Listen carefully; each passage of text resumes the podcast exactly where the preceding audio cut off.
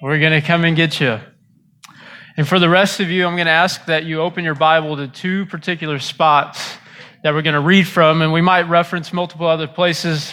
Um, I want to go to Matthew chapter 21 and Acts chapter 2. So uh, we're going to kick off with Palm Sunday's traditional reading with a little bit about it, but we're also going to go to Acts chapter 2 on the day of Pentecost. And we're going to read from Peter. So, Matthew chapter 21 is where we will begin.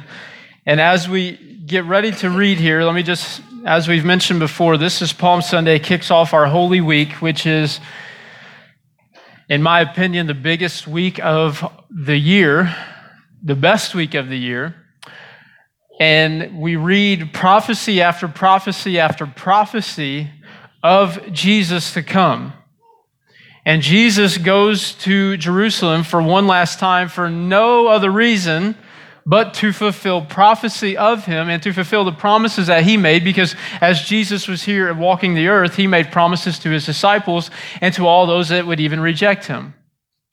And when Jesus goes, whenever we read this, please understand that there wasn't necessarily anything special about Palm Sunday other than the fact that people were laying down palm branches or any leafy branch that they could get their hands on and, and laying them before him. And we'll read here in just a minute as they're laying their cloaks down, they're almost giving Jesus a red carpet as a celebrity would get out of the limo and walk into the Oscars um, hoping not to get slapped. But, but they would, you know, they would walk into the Oscars or into the Grammys and they would walk the red carpet and they would roll the red carpet and then welcome them in because that's their celebrity status. And it's almost the same thing that we see. So let's go Matthew chapter 21. Now, when they drew near to Jerusalem and came to Bethphage on the Mount of Olives, then Jesus sent two disciples, saying to them, Go into the village in front of you, and immediately you will find a donkey tied and a colt with her. Untie them and bring them to me. If anyone says anything to you, you shall say, The Lord needs them, and he will send them at once. This took place to fulfill what was spoken by the prophet, saying, Say to the daughter of Zion, sounds familiar, doesn't it? Behold, your king is coming to you, humble and mounted on a donkey, on a colt, the foal of a beast of burden. The disciples went and did as Jesus had directed them. They brought the donkey and the colt and put on them their cloaks, and he sat on them. Most of the crowd spread their cloaks on the road, and others cut branches from the trees and spread them on the road. And the crowds that went before him and that followed him were shouting, Hosanna to the Son of David. Blessed is he who comes in the name of the Lord. Hosanna in the highest. And when he entered Jerusalem, the whole city was stirred up, saying, Who is this? And the crowd said, This is the prophet Jesus from Nazareth of Galilee. So before we go to Acts 2, let's just kind of take a look at what's going on here so we get an understanding of why it's still important for you and I today. When Jesus is entering into Jerusalem, you hear the people shouting out, Hosanna, Hosanna, Hosanna in the highest, which literally translates into, Oh, save us. And what we've discussed numerous times is that the people in Jesus' day had a very poor understanding of why Jesus came.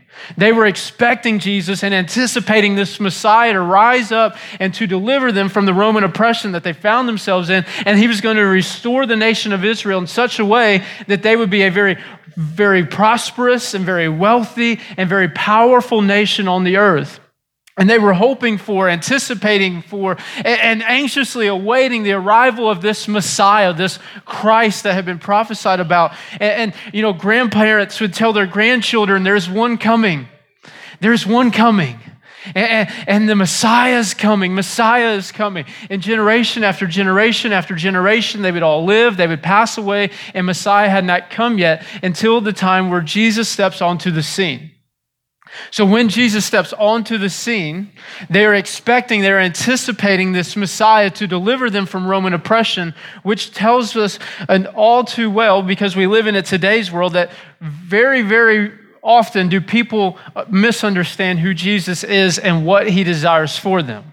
So, in our day and age, we might think that, well, since I'm a Christian, Jesus is going to protect me from any kind of illness or disease.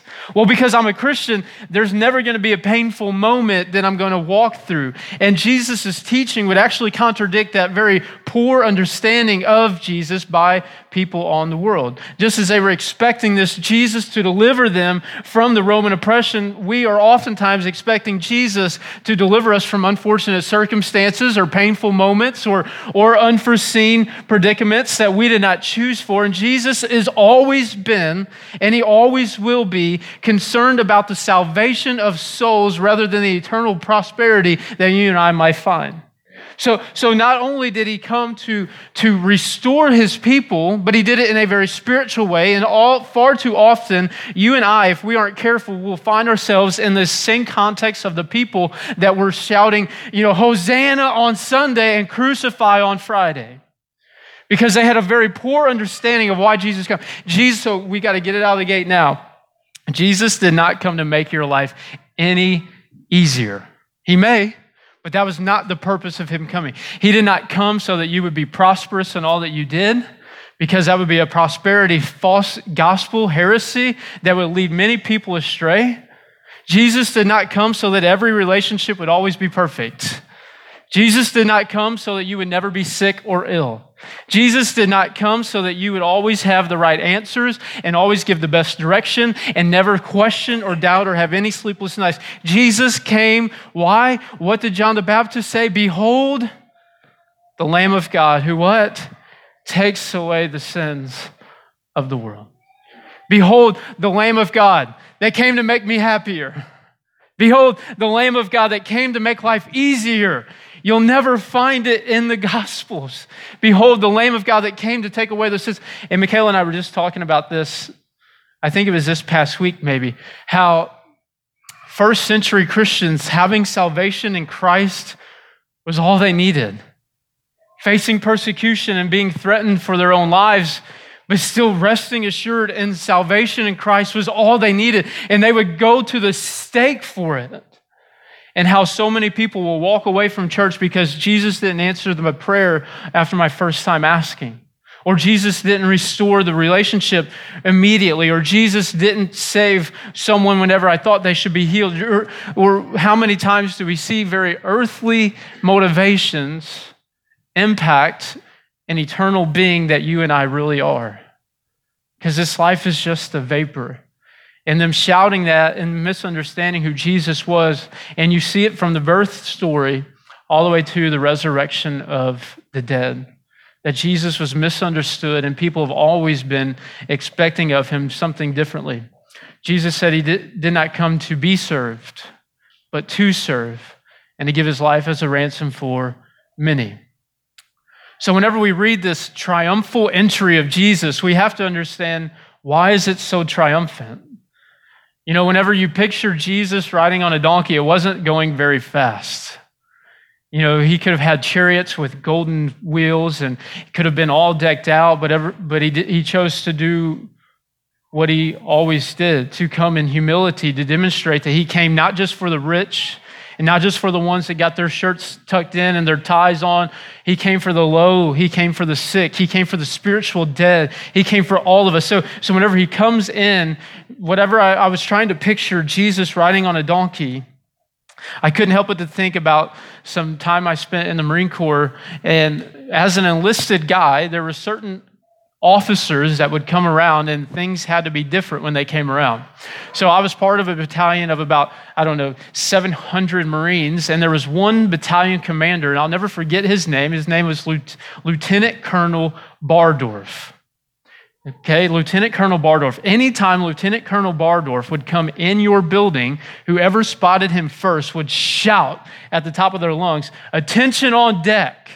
Who else, who else remembers this? Who, some of y'all remember this. Attention on deck, Lieutenant Colonel Bardorf on deck. And immediately, whatever you were doing, you stopped and you stood up at the position of attention until he would tell you, as you were, carry on or do whatever you're doing. So, Lieutenant Colonel Bardorf was kind of a jokester, and sometimes he would just stare at you. Until somebody would smile or, or laugh. He, I mean, he was a, a really cool guy. So whenever he would come on deck, somebody would start shouting, attention. Sometimes he would say, just shut up, just shut up. I, I, don't need all the attention. Just get back to doing what you're doing. Or sometimes somebody would stand up and yell it, and they're the only ones standing up, and he would just stare at them as long as he could possibly stare at them until they laughed or he laughed, and then he would just carry on. But it was like that. As soon as he came on that floor, it was very evident that he was there, and everyone stopped doing what they're doing. And there's this is what I couldn't help but picture as Jesus is riding on a donkey. It wasn't happening very fast. You know, have you ever rode a donkey? Anybody? It doesn't happen very fast. It doesn't go very quick, and it's not real smooth. Jesus is riding. But it was almost as if, as all the people were shouting, Hosanna, Hosanna, Hosanna in the highest, it, I couldn't help but to picture the devil had to stand up and just see that Jesus is on deck. Jesus has arrived, and the devil had to take notice in that particular moment because everything that had been prophesied about had always came to pass. When God makes a promise, He keeps a promise, regardless of what He's what you know life may look like. He keeps His promise. So it's almost as if I could picture you know all those days being a, a, a young Marine and seeing this Lieutenant Colonel come on deck, and you would stand up and you would await his his permission to proceed doing whatever you're doing. I couldn't help but to picture that's exactly what had to have happened whenever whenever Jesus is beginning to ride into Jerusalem and all the people are shouting, Hosanna, Hosanna, Hosanna in the highest, the devil had to stand up and take notice. Someone is on the scene and his day was coming to an end. So, why is this so triumphant? Why is this so triumphant? Well, if you would turn with me to Acts chapter 2. Acts chapter 2 is a beautiful chapter of Scripture. We're going to pick up in verse 22. Acts chapter 2, verse 22. What makes this triumphant entry so triumphant? What makes it so important for you and I to, to find ourselves this week humbling ourselves and slowing ourselves down and truly digging in the scripture this week? Truly spending time in prayer. So, this sermon preached by Peter on the day of Pentecost, what we're getting ready to read, was a day in which Jesus had ascended to the heavens to be seated at the right hand of the Father. And if you remember the story, Jesus spent 40 days post resurrection appearing to his disciples, appearing to those who were close to him, and he was giving some last minute instructions prior to his ascension. And at the beginning of this chapter, you read the ascension account where he goes back to heaven after rising from the dead and spending 40 days appearing off and on. And he tells the disciples to go into what? To go into wait. And the Spirit, the Helper, would come and he would empower them. So on the 50th day post resurrection, we have Pentecost, which is a tradition by Jewish people from all over various regions. They would come to Jerusalem speaking different dialects, different languages, tongues, and they would come together. And what, what God does very strategically, because He's not a, a a fly by the seam of my pants kind of God. He's very strategic and he's very orderly. He comes on the day of Pentecost and pours out his spirit so that the people in the upper room who started at 500 now came down to 120 because it just shows us that 380 people had other things to do, which is why Jesus said the, the wide gate is traveled by how many? By many. The narrow gate that leads to life is traveled by what? Few. So it was very few people in comparison to total that actually could wait 10 days for the Spirit to come. The Spirit empowers the people in that upper room to begin to speak in different languages that they did not know or tongues that were very clearly and very understandably interpreted and spoken as the Spirit gave them utterance. And whenever they begin to speak in these other languages, the gospel is preached in their native tongue where they were not originally familiar with. So, as the gospel message of Jesus Christ being dead, burial, death, the death, burial, and resurrection is being proclaimed through these people, Peter stands up in the presence of all and he begins to preach a sermon. And here we go in verse 22. Peter says, Men of Israel, hear these words. Jesus of Nazareth, a man attested to you by God with mighty works and wonders and signs that God did through him in your midst, as you yourselves know, this Jesus delivered up according to the definite plan and foreknowledge of God, you crucified and killed by the hands of lawless men. God raised him. Verse 24 is a verse that you need to read this week. And it was one that whenever I read it, it began to really encourage me. Whenever Peter goes on to say, God raised him up, loosing the pangs of death. Loosing the pangs of death. It's almost as if Paul said, Oh, death, where is your sting. Meaning, I may breathe my last breath, and all of us are going to probably breathe our last breath unless the skies are split wide open. However, that is not the end because death has no dominion or power over those of us who are in Christ. It's not the end. It's, in fact, just the beginning of, a, of, of an everlasting life in the glory and in the majesty of our Lord. So, whenever he writes, whenever he reads this, we read this particular verse, we ought to be reminded that death has no power, illness has no power. The life in Christ gives us full power and authority to live boldly and proclaim the gospel because that name, which is above all names, Christ Jesus our Lord, is over the name of cancer, illness, or corruption, and ultimately over the name of death.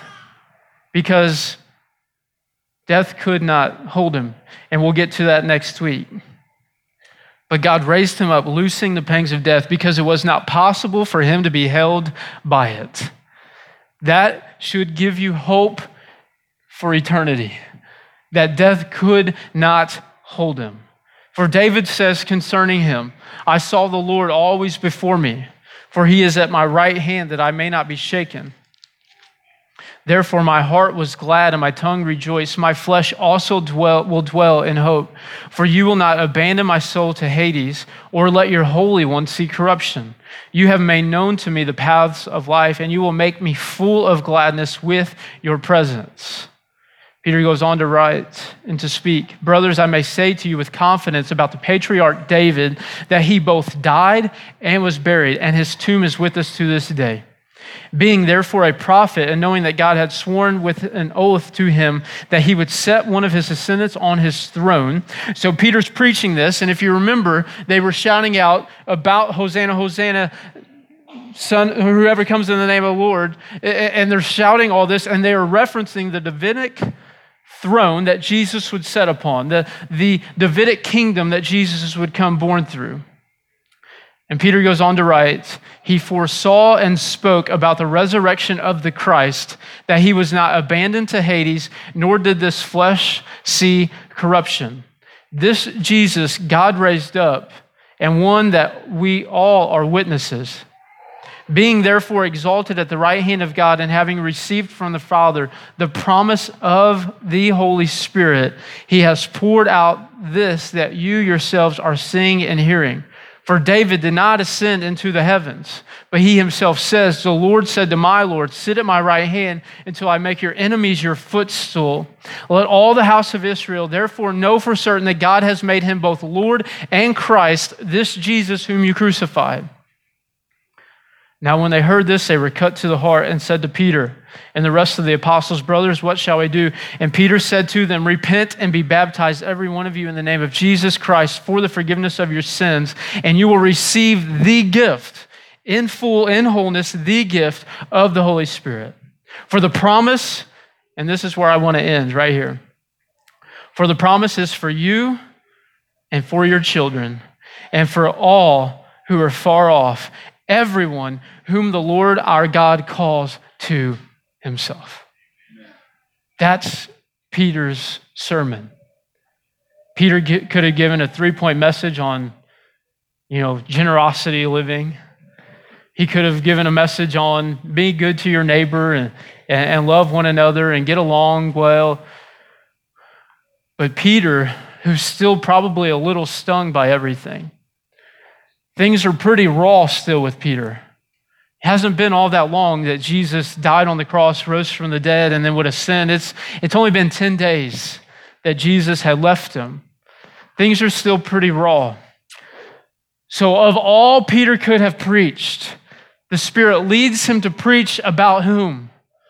Jesus. and the crucifixion of Jesus. And this is why we celebrate today. Is that the promise? So, so in order to know why Palm Sunday was so triumphant, was because he was coming and the Lamb of God who came to take away the sins of the world has now stepped onto the scene so that he can actually fulfill this prophecy and promise that he had given so that he would die on a cross and here we are 2,000 years later, still hanging crosses on walls, still hanging, carrying them around our neck, or still putting them in our pocket as a symbol and a reminder of death being defeated and sin being nailed to a tree. Therefore, whenever Jesus stepped onto the scene, the triumphant entry is that when Jesus made his way into Jerusalem to pay the punishment for your sin and mine, that you and I have hope and we can rejoice today, we can rejoice tomorrow, and we can rejoice when things are bad because this, the Lamb of God came to do what? Take away the sins, to remove your sin and my sin as far as the east is from the west. So you and I can rejoice, but now we read Peter's message on the day of Pentecost when things are still pretty fresh. Things are still a little raw here. The church is being birthed, and the Spirit of God is going to go forth and equip many people to proclaim the gospel to the ends of the world. So, what is it that we must know today that is so important to celebrate a day that we call Palm Sunday, and then come back next week at 6:30 in the morning while fasting for 48 hours, hungry and ready to eat, but also anxious and ready to worship? Why is it so important? Because this promise, Peter said this promise is for you and for your children, for all those who are far off, everyone whom God calls to himself. What is the promise? Jesus said it himself in John chapter 3 that God so loved the world that he sent his only son. So whoever believes in him would what? Never die, but have eternal life. This promise is that you and I will be able to dwell with him in his glory and his majesty forever and ever. So, who is it for? Peter is preaching to a bunch of people that just crucified Jesus two months ago. Peter's preaching to a bunch of people that some of them had nothing to do with Jesus. Some of them wanted to follow Jesus and see him continue on. But there's a lot of people that hear this and that would go on to hear the gospel message of Jesus that really were considered outcasts were considered people that you know wouldn't be accepted by the religious people because they didn't have their hair fixed and their good clothes and, and, here's what i want you to know. This promise today is for you and your children and for the generations to come. So here's who the promise is not just for. All those that got it all figured out. The promises of god aren't just for those who've got it all figured out You've got your, your three step program to wealth, and you've got your 401k lined up, and you're ready to retire at said age, and you're going to raise your children this way, and they're going to go to this college, and, and, you know all the plan and the trajectory of your life. This is for the people that have no plan. They don't know what tomorrow is going to look like because they aren't anxious about anything. This, this promise of, of Jesus coming to pay for the, the payment for our sin wasn't just for those who have their their shirts tucked in and their shirts buckled all the way up, buttoned all the way up, and their tie on because we're all out. We're all out. Then I don't see one single tie in here. I don't hope I don't think I'll see a tie next week. So it's not just for those that wear the fanciest of clothes and, and have everything squared away and their hair is cut just right. This promise, Peter says, is for everyone. The drunkard, the addict, the gossiper, the greedy, the failure, the brokenhearted. This promise is for everyone. Those who are literally a nobody, this promise is for everybody.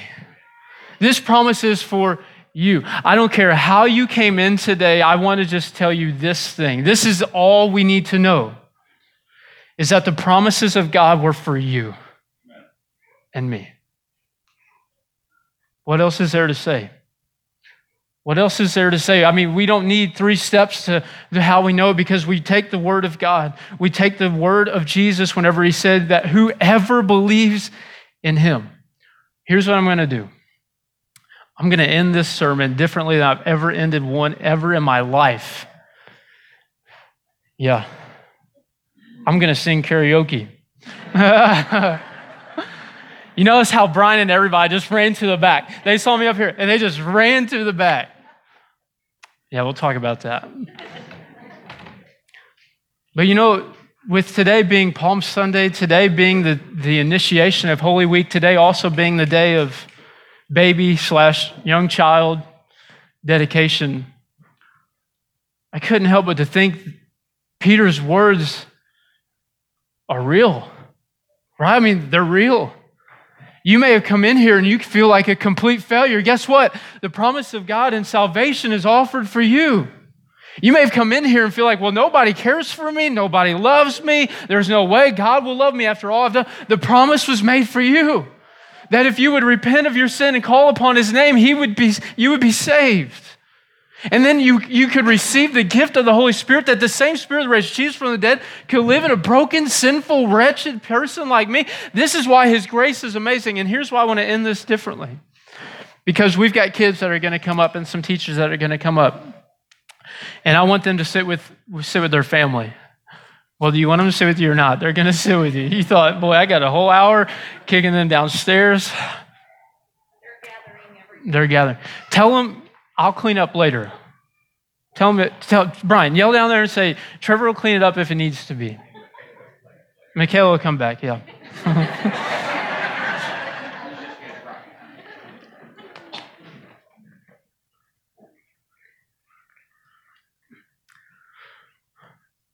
but when we read these words, Peter would go on to say, Save yourselves from this crooked generation. And all the church said, Amen. Amen. Turn on the news and you'll see what crooked generation uh, we live in. Scroll through Facebook for three and a half seconds and you'll see just what crooked of a generation you live in. But you know what? Even in all of that, you and I can have a peace that surpasses all understanding to guard our hearts and our minds, and we can rest assured and have what is that old song? The blessed assurance that Jesus is mine.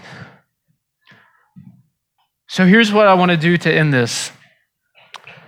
Because as we read those words, salvation isn't just offered for all of those good ones and those perfect ones and those religious ones. It's also offered to our children, and the promise of God's Spirit to live and dwell within them is also offered to our children and all the generations that are going to come. Tell them to come on. Yeah, come on, we're waiting on them.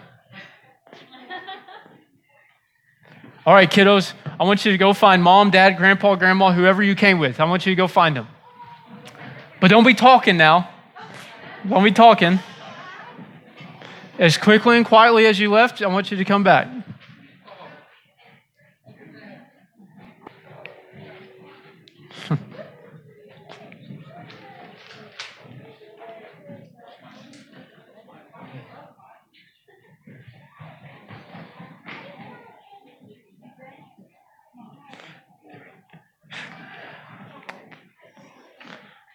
So I want everybody to find your parents, grandparents, whoever you came to church with. If you're a teacher, find your spouse if they're here, find your children, grandchildren, whatever you got to do. And let's, let's get settled in as quickly as we can.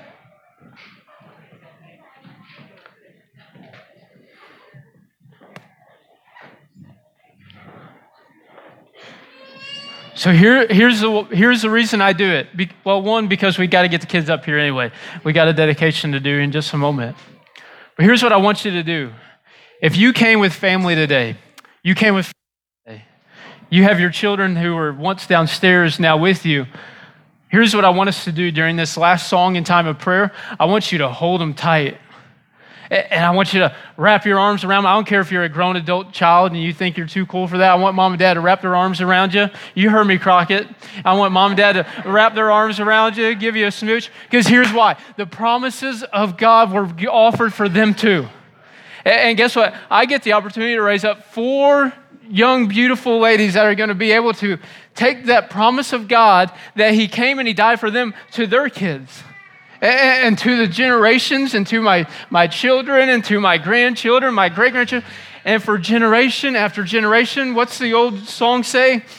for a thousand generations, they are going to know the Lord. Why? Because the promises of God never fade. They never end. So here's the beautiful thing whether you came in broken today, whether you didn't want to be here, or whether you're here willfully and rejoicing, I want you to know the promises of God were offered for you so that you would never, ever perish. Even though you may physically breathe your last breath, you will dwell in the riches and the beauty and the majesty of our Lord forever and ever. Why? Because behold, the Lamb of God came to take away our son. So here's what I want us to do two things. I want you to sing this last song with us as loud as you possibly can, wrapping your arms around those that God has given you those that you come to church with, or maybe it's a complete stranger, and rejoice in the promises of the Lord. Rejoice that the promise of the Lord is offered for them. And here's the other thing at the very same time, if you are here today and you would be honest with yourself and say that you are one who would be considered those who are far off, I want to give you an opportunity to repent of your sin and call upon the name of Jesus Christ your Lord. And I want to be able to pray with you. And we have church leaders that would love to pray with you and to pray for you, step alongside of you and walk this journey out with you. But I want us to just rejoice today because on this Palm Sunday, the light of the world came on full display. And behold, the Lamb of God who came to take away the sins of the world came to die on a cross for me, for you, for your children, for your grandchildren, for all those that you see around you. The person three rows behind you, the person two rows in front of you, those who are beside you, the promises of God will never end and they are for them as well. We must receive His, his offer of salvation. And we must rejoice in the promise. So I want you to just take a moment right where you are, and I want us to pray together to end this thing out. And I want us to stand after we pray. But I want you to just be taken back for a moment. For just a moment. And I want you to consider that when Peter said, this promise is for you and for your children and for everyone whom the Lord God calls. He did not directly say your name, but here we are 2,000 years later. Church got a little rowdier, a little noisier, but he was speaking to you. He was speaking to the children that don't quite comprehend or even understand yet. He was speaking to those of you who may have come in here completely broken, disappointed, or discouraged, but that you could be raised to life in Christ. And this is what I want us to do. I want you to join me and stand with me. We're going to stand, we're going to pray, we're going to worship one more time.